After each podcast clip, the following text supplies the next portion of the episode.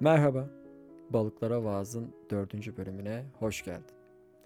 Aynı zamanda sezon finaline hoş geldin. Şimdi şey diyor ola- olabilirsin içinden, yahu dördüncü bölümden sezon finali mi olurmuş? Çünkü neden olmasın? Ee, biraz yenilenmeye ihtiyacımın olduğunu ve anlatacağım şeylerin biraz daha birikmesi gerektiğine karar verdim. Çünkü Tamam, belli bir rutini devam ettirmek, her hafta içerik üretmek şahane bir şey. Kendi ürettiğim içeriklerin üzerine düşünmek, sizden gelen dönütleri dinlemek, onun üstüne kafa yormak. Bunlar şahane şeyler. Ama sırf belli bir rutini devam ettireceğim diye tam içime sinmeyen şeyleri konuşmak ve Spotify'a yüklemek ve sizlerle paylaşmak istemiyorum. O yüzden biraz daha içime sinen şeylerin birikmesi için aradan biraz zaman geçmesi ve bazı yaşantıları yaşamam gerektiğine karar verdim. O yüzden bugün birinci sezonun son bölümü yani dördüncü bölümü çekiyor olacağız. Konumuz ise başlıktan da anlayacağınız üzere toksik ilişkiler.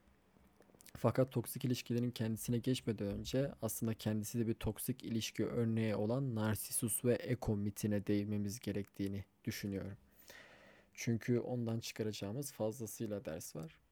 Narsisus ve Eko miti benim şimdiye kadar hani mitolojide ilgilenmeye başladığım andan itibaren gerçekten ama gerçekten e, ilgimi muazzam derecede çeken bir mit.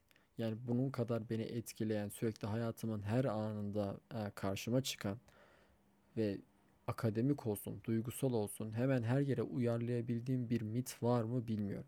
Hem kendimden çok şey görüyorum hem diğer insanlarda bu, bu narsisusun veya ekonun yansımalarını görüyorum, yankılarını görüyorum ki bu yankılarını görüyorum esprisine eğer bu miti bilmiyorsan birazdan anlayacaksın. Ee, bu yankıları gördüğüm için, bu yansımaları gördüğüm için gerçekten beni besleyen bir mit olduğunu düşünüyorum ve özellikle de bugün konuşacağımız toksik ilişkilerde nasıl dersler çıkartmalıyız konusuna geçmeden önce bize yeterli altyapıyı sağlaması için biraz da ona değinmemiz gerektiğini düşünüyorum. Şimdi eğer Yunan mitolojisiyle öyle ya da böyle bir şekilde bir tanışmışlığım varsa şu meşhur mimden, meşhur espriden haberim vardır diye düşünüyorum. Ee, genelde işte ekran ikiye bölünür. Sağ tarafta yaklaşık hemen hemen 4-5 tane ceza hukuku kitabının üst üste konduğu zaman oluşturduğu kalınlık gibi bir kitap vardır böyle ve üstünde şey yazar. Yunan mitolojisi. Ve dersin ki evet hak hakikaten bu kadar da vardır. O kadar mit falan var der diye düşünürsün. Fakat ekranın sol kısmında böyle yaklaşık 150-200 sayfalık bir kitap vardır ve onun üstünde de şey yazar. Yunan mitolojisi.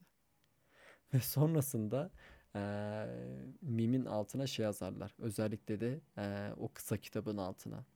Zeus bu kadar azgın veya çapkın olmasaydı Yunan mitolojisi. Ki gerçekten hemen hemen her mitin başlangıcında bir yerlerinde kılık değiştirerek her zaman kendi formunda değil bir şekilde Zeus yer alıyor ve bütün hikayelerin kıvılcımını daha doğrusu o e, hikayenin tekrardan ete kemiğe bürünmesi için gerekli olan yıldırımın ateşini her zaman gibi Zeus veriyor. Ki bizim bugün üzerinde duracağımız mitin yani Narcissus ve Eko mitinin kıvılcımı da aslında bir nevi e, Zeus sayesinde. Şimdi Narcissus ve Ekomete'nin başlangıcı aslında az önce de dediğim gibi Zeus'un yine bir çapkınlığıyla başlıyor. Zeus Nimfa ya da Nimfe denilen su perileriyle oynaşmak için veya işte onlarla bir şekilde birlikte olmak için yine ortalıktan yok oluyor ve aralarından birisini de su perilerinin aralarından bir tanesini de eşi Hera'yı oyalaması için Hera'nın başında bırakıyor. Hera'nın başında bıraktığı su perisinin adı ise Eko. Eko sürekli yani bir limonun sürekli ışıması, bir limonun geveze oluşu gibi, sürekli o sarılığıyla, parlaklığıyla, sürekli bizim dikkatimizi cezbetmesi gibi. O gevezeliğiyle sürekli ama sürekli Hera'nın dikkatini dağıtıyor. Sürekli ona bir şeyler anlatıyor. Tam böyle kalkacağı sırada, tam böyle bir yere gideceği sırada sürekli Hera'nın dikkatini çekiyor. Ve sonrasında Hera yavaş yavaş aslında Eko'nun başında öylesine ya da sırf onu sevdiği için durmadığını belli bir amaçla orada durduğunu düşünmeye başlıyor ve düşündüğünde doğru da çıkıyor. Çünkü aslında Zeus gerçekten de Eko'yu Hera'nın dikkatini dağıtması için oraya koymuştu. Ve Hera sırf Zeus e, rahatça su, su perileriyle vakit geçirsin diye Eko'nu, Eko'yu oraya koyduğunu öğrenince Hera e, Eko'ya öyle bir ceza veriyor ki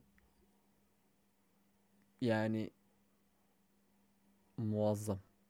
ne diyeceğimi bilemedim bir anda. Verdiği ceza şu. Eko ömrünün geri kalanı boyunca kendi iradesiyle, kendi sesiyle herhangi bir şey söyleyemeyecek. Sadece ve sadece etrafında kim ne derse bizzat onu tekrar edecek. Yani atıyorum ben onun yanında hey nasılsın dediğim zaman o sadece nasılsın, nasılsın, nasılsın diye tekrar edecek. Eko bu cezasını aldıktan sonra e, olabildiğince tüm hüznü ve kederiyle ormanda yola çıkıyor. Ve o sırada ormanda da kadınından tutun da erkeğine kadar herkesi kendisine bir şekilde aşık etmeye başarmış. Sanki erkek bir huri gibi ortalıkta dolanan, bacaklarında hayatın balkıyan gücünü görebildiğiniz, sanki insanın teninin içinin görünmemesini sağlayan yalanlar ve günahlarmış da o ne kadar yalan ve günah söylemediyse teni o kadar berrakmış gibi çekici duran Narsisus dolanıyormuş ormanda. Narsisus aslında bir geyik avcısıymış ya daha doğrusu bir avcıymış ve bir geyin peşindeymiş ama o sırada da etrafta şunu söyleyerek dolanırmış. Yok mu bana göre kimse burada diye dolanırmış. Aynen tam olarak böyle söylüyormuş sürekli. Yok mu bana göre kimse burada? Yahu bana göre kim göre kimse yok mu ya? Falan dolu bu şekilde dolanıyormuş. Ve o sırada tam bunu söylediği sırada çalıların arasından iki safir gözün bir çift iki safir gözün kendisini izlemekte olduğunu görmüş. Yani bir anlık fark etmiş bunu. Ve tam da kim var orada diye seslenmiş. İngilizcesinde who's there diye sesleniyor çalıya doğru. Ve o sırada o çalının içerisinden Eko çıkıyor. Ve hatırlayalım Eko'nun cezası söylenen cümlenin son kelimesini tekrar etmekti. Ve Narsus, Eko aynı zamanda Narsus'u ilk gördüğünde sıpkı öncekiler gibi e, o da aşık olduğu için ve kendisini ona belli etmek istediği için cezası gereği şunu söylüyor. Orada, orada, burada, burada. Sürekli bunları tekrarlıyor. Hem kendisini belli etmek istiyor hem de cezası gereği zaten yok mu bana göre kimse burada dediği anda onu tekrar etmesi gerektiği için burada, burada diyerek kendisini ona belli etmek istiyor. Fakat Narsisus ona bir bakıyor. Şöyle tepeden tırnağa bir süzüyor ve diyor ki senin bana dokunmana izin vermektense ölürüm daha iyi. Ve bunu söyledikten sonra Eko o hüznünün, o melankolisinin ısısından eriyip gidiyor o anda. Yok oluyor resmen ortalıkta. Ve aynı zamanda bu aslında Narcissus'un ilk kırdığı kalp değil. Kendisinden önce daha yani Eko'dan önce onunla çok daha fazla iletişime geçmeyen, onunla birlikte olmak isteyen insan vardı ama Narsussus her şeyi geri çeviriyordu. Ve bu Narsus'un kırdığı ilk kalp olmadığı için bütün süperileri zamanında bütün kalbi kırılmışlar, toplanıyorlar ve kelime anlamı haklı öfke olan adalet tanrıçası Nemesis'e şikayet ediyorlar. Ve Nemesis kendisine gelen şikayetlere dinleyip Narsus'u bir süre gözlemledikten sonra şöyle bir hükme varıyor. Başkasını sevemeyen kendisine aşık olsun. Ve Narsisus'un bu arada doğmadan önce başında şöyle bir efsane var. Daha doğrusu şöyle bir kehanet var. Eğer bir gün Narsisus kendini tanırsa yani bir yerlerde kendi yansımasını görür ve kim olduğunu öğrenirse o anda ölecek. Ve başında da böyle bir kehanet var. Nemesis'in bu kararından habersiz Narsisus ormanda dolanırken avlanmaktan yorulmuş olacak ki bir göl kenarına geliyor ve biraz su içmek için ve yüzünü yıkamak için göle doğru, suya doğru eğiliyor. Ve tam o anda o zümrüt yeşiline boyanmış suyun yansımasında kendi yüzünü görüyor. ve kendine aşık oluyor. Ve hatta tam da o anda diyor ki şimdi anlıyorum kırılmış kalplerin nedenini. bu cümleyi ilk okuduğumda çok etkilenmiştim. Hani öyle bir durum ki bu. Hani Narsus'a acısanız mı yoksa gülseniz mi yoksa sinirlenseniz mi bilemiyorsunuz. Yani bu öyle bir cümle ki hani genellikle okuduğumuz kitaplarda hani karakterlerle özdeşleşmek isteriz. Ama Narsussus öyle bir karakter ki hani şimdi anlıyorum kırılmış kalplerin nedenini dediği zaman onunla özdeşleşmek isterseniz eğer bir narsist olarak görmüyorsanız kendinizi zordur bu özdeşleşmek ve eğer olur da kalpleri kırılmışların tarafında yer almak isterseniz bu sefer onu da istemiyorsunuz. Genellikle bize güç verecek, bizle bir şekilde özdeşleşecek ve kendimizden bir şekilde parçalar bulduğumuz karakterlerle özdeşleşmek isteriz. O yüzden bu cümle öyle bir cümle ki insanı belirsiz bir noktada bırakıyor. Hikayeye dönelim, daha doğrusu mite dönelim. Kendi yansımasını gördükten sonra böyle bir cümle söylüyor ve alamıyor şey bakışını yansımasından. Bakıyor da bakıyor, bakıyor da bakıyor, bakıyor da bakıyor. Saatler geçiyor ya ve yavaş yavaş Narsis'in boynu uyuşmaya başlıyor. Ama ona rağmen kendi yansımasına öyle bir aşık olmuşluğu var ki hala bakmaya devam ediyor ve bir süre sonra boynun kaslarındaki o son güç kırıntısı da tükendiğinde Narsus'un başı birden suya düşüyor ve orada boğularak ölüyor. Ve Nars tam da Narsus'un öldüğü yerde bir rivayete göre açan çiçeğin adı Nergis. Ve Nergis'in latincesi ne biliyor musunuz? Narcissus. Bu çok hoşuma giden bir detay. Ayrıca hani e, hikayenin bitişine doğru, daha doğrusu mitin bitişine doğru hani şey demiştim e, boynunun uyuşması demiştim ya. Bugün modern tıpta kullanılan narkozun latincesinde aslında narkisos yani narsisus olması da manidar. Tıpkı narsisun boynunun uyuşması gibi narkozun da bir nevi bir uyuşturma aracı olarak kullanılıyor oluşu. Sonrasında zaten hepimizin yani çoğumuzun bildiği gibi günümüzde bir kişilik bozukluğu olan narsizmin e, atası da zaten yine kendisi. Eko'ya ne oldu de, diye soracak olursak peki o da şöyle e, şu, şu sıralar daha doğrusu o günden sonra Eko'nun hep böyle metruk binalarda, çöllerde, mağara işlerinde, içi boşaltılmış odalarda yaşadığı söylenir. Çünkü genellikle bu tarz yerlere giderseniz ve ağzınızdan veya elinizde bir ses çıkartırsanız sesinizin size yankı yaptığını duyarsınız. Eko yaptığını duyarsınız ve yankılanmak anlamındaki eko da aslında buradaki ekodan geliyor. Ve aslında mit burada bitiyor. Fakat miti burada bitirmemekte ısrar eden bazı araştırmacılar ki ben bunu Psychology Today'deki bir makalede okumuştum.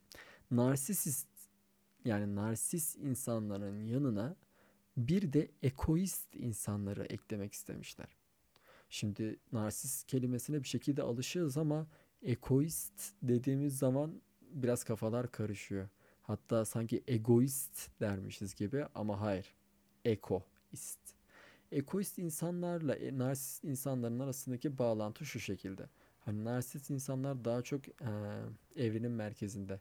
Daha doğrusu bunu bir güneş sistemi olarak düşünelim.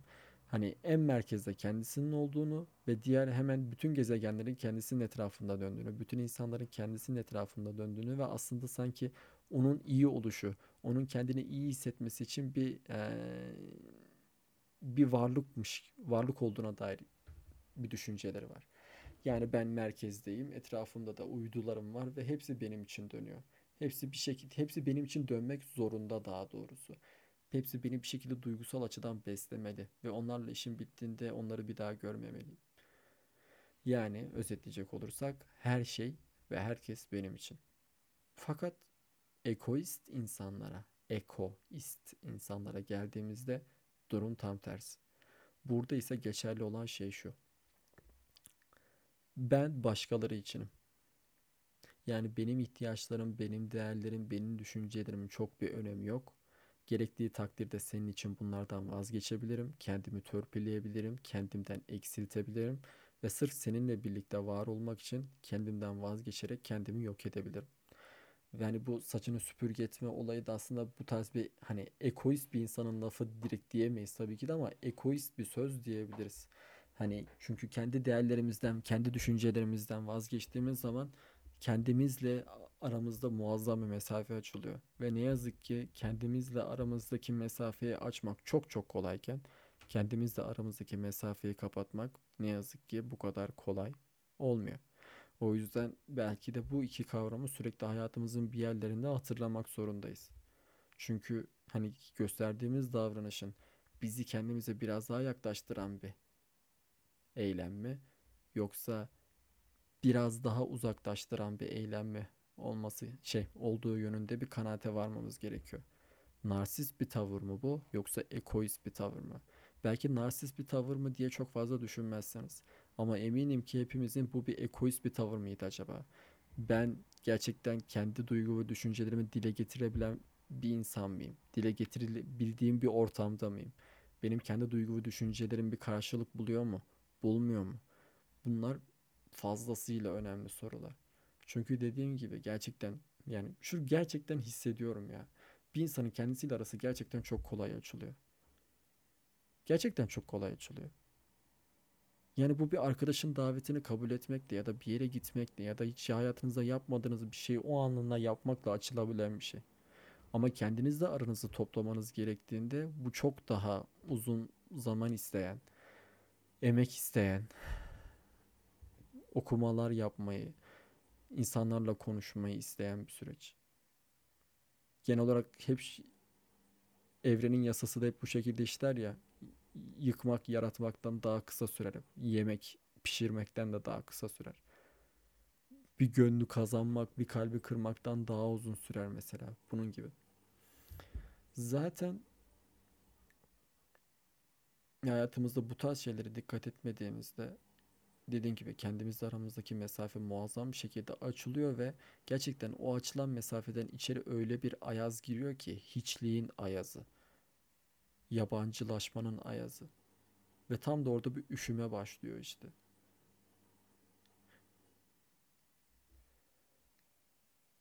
O üşümeye yakalanmamak için o hiçliğin ayazına, kendinden uzaklaşmış, kendinden göç etmiş olmanın ayazını kimse hissetmek istemez eminim ki. Yani kendini hicret etmek varken neden kendimizden göç edelim? Değil mi? Ya da önceki bölümlerde söylediğimiz gibi evimizin içini, vücudumuzun ve aklımızın içini kendimize yakınlaştıracak adımlarla turlamak varken neden kendimizi uzaklaştıracak adımlarla turlayalım? Neden bizi kendimizi içinde yabancı hissedeceğimiz insanlar ve eşyalarla dolduralım? O aklın içine, o vücudun içine henüz omurilik fermuarı çekilmeden önce özellikle. Mesela geçenlerde bir toksik ilişkim bitti. Bu bir itirafımdır. Bir toksik ilişki bitirmek zorunda kaldık bir nevi. Ve şey muhabbeti oluyordu mesela. İşte birbirimizin sevilme, hangi tarz sevilmeden hoşlandığımızdan bahsediyorduk. Yani ne, nasıl sevilmek isteriz? Genel olarak konuştuğumuz şey şuydu. Bu genel olarak konuştuğumuz şey buydu. Ve ben de şunu söylemiştim mesela ben genelde işte saçlarımın okşanmasından sanki böyle anneme sığınırmış gibi kafamı koyup kendimi güvende hissedil, hissettiğim daha doğrusu bana bunu hissettirildiği bir sevilme tarzından hoşlandığımı söylediğimde şey muhabbeti çıktı işte. Ne yani senin işte mami issues'un mu var? İşte sen anasının kuzusu musun falan filan böyle muhabbetler çıktı.